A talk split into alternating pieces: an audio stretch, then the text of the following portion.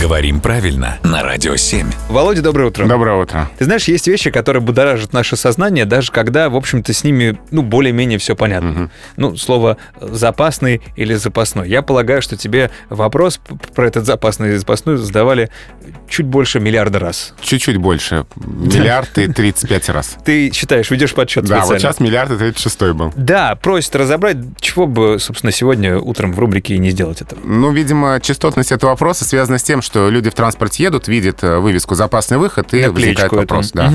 да, но на самом деле м, слово «запасный» из современного русского языка почти ушло, оставшись только в некоторых устойчивых сочетаниях.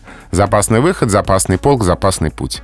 Все. Стало быть, возраст автобуса можно определить по надписи.